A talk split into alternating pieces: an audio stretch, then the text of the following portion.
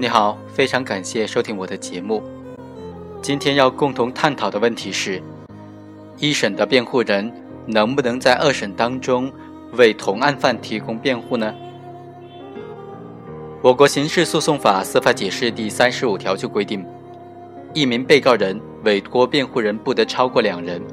在共同的犯罪当中，一名辩护人不得为两名以上的同案人被告进行辩护。那么这个条款在司法实践当中是怎么认定、怎么理解、怎么界定的呢？今天我们就通过这一个案例来具体分析一下。二零一一年的四月。被告人刘开贵和刘洪高、刘开龙、付朝信、罗朝勇等等人共同贩卖毒品被抓获，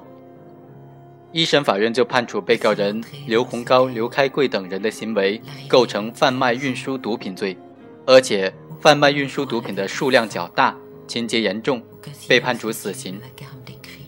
宣判之后，被告人就不服提出上诉。二审期间，上诉人刘开贵。委托了原审被告人刘开龙的一审期间辩护人作为自己的辩护人。二审裁定驳回上诉，维持原判。于是，这个死刑案件报到最高人民法院复核死刑。最高人民法院在审理的过程当中就认为，二审期间上诉人刘开贵的辩护人周某，在一审期间担任过原审被告人刘开龙的辩护人。这种情况不符合《刑事诉讼法解释》第三十五条之规定，属于违反法定诉讼程序的做法，因此裁定不核准高级人民法院的刑事裁定书，以程序违法为由发回重审。本案的关键问题就是，周某在一审当中是刘开龙的辩护人，那么在二审当中，周某能不能为刘开贵提供辩护呢？这就涉及到对刑事诉讼法司法解释的理解。第一个问题是，在共同犯罪当中，一个辩护人是不得为两名以上的同案人进行辩护的。在共同犯罪案件当中，由于各个被告人之间存在不同程度的利害关系，如果一名辩护人可以为两名以上同案人被告辩护的话，就可能损害其中一名被告人的合法权益。因此，我们认为。一名辩护人不得为两名以上同案人同案的被告人辩护，不能够仅仅理解为，在一个案件的同一诉讼程序当中，同时为两名以上被告人辩护。即使是在同一个案件的不同审级当中，这一限制性的规定也同样适用。在同一案件不同审级中，一名辩护人如果在一审为一名被告人辩护，在二审又为其他同案人进行辩护。也极有可能形成利益冲突，不利于维护同案被告人的合法权益，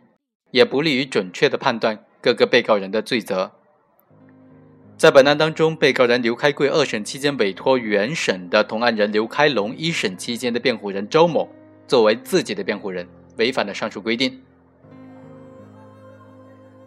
第二个问题是，一名辩护人不得为两名以上的同案被告人或者。未同案处理，但是犯罪事实存在关联的被告人辩护。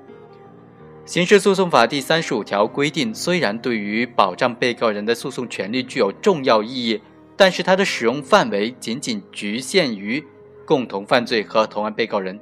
因此，在司法实践当中，还有很多类似的问题没有得到解决。例如，毒品买卖的上下家彼此之间的关联极为密切，但是不构成共同犯罪。有些案件虽然是共同犯罪案件，但是分案处理的，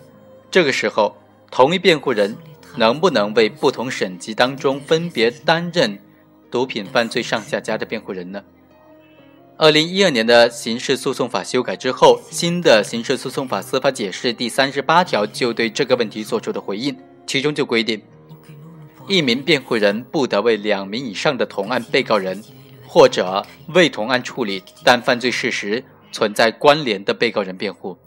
这就将限制的范围扩大到犯罪事实存在关联的被告人。也就是说，只要犯罪事实存在关联，无论被告人之间是否构成共同犯罪，无论案件是处于哪一个省级，无论案件是否并案处理，同一辩护人都不得以两名以上此类情形的这个被告人为之辩护。这主要基于以下的两个理由：首先，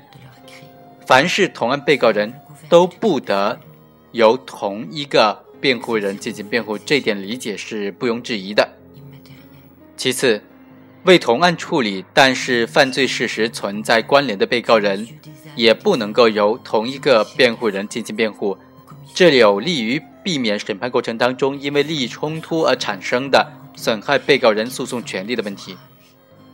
例如，毒品犯罪的上下家、行贿和受贿双方，虽然不构成共同犯罪，但是双方缺一不可，他们之间的关联甚至比一般共犯更为密切。如果对他们分案处理，就属于未同案处理，但是犯罪事实存在关联的被告人这个范畴之内，应当尽量的做宽泛的理解。例如，恐怖组织、黑社会性质组织的参加者，其行为与集团组织指挥者实施的具体犯罪可能并没有什么关联，但是由于他是该集团的参加者，仍然应当认定为犯罪事实存在关联的被告人。部分下游犯罪，例如洗钱、帮助毁灭伪造证据、窝藏、包庇、掩饰隐瞒犯罪所得、犯罪所得收益等等犯罪。虽然与上游犯罪不成立共犯关系，甚至完全属于两种不同性质的犯罪，但是犯罪事实之间明显存在一定的关联，应当也适用上述的司法解释的规定。以上就是本期的全部内容，下期再会。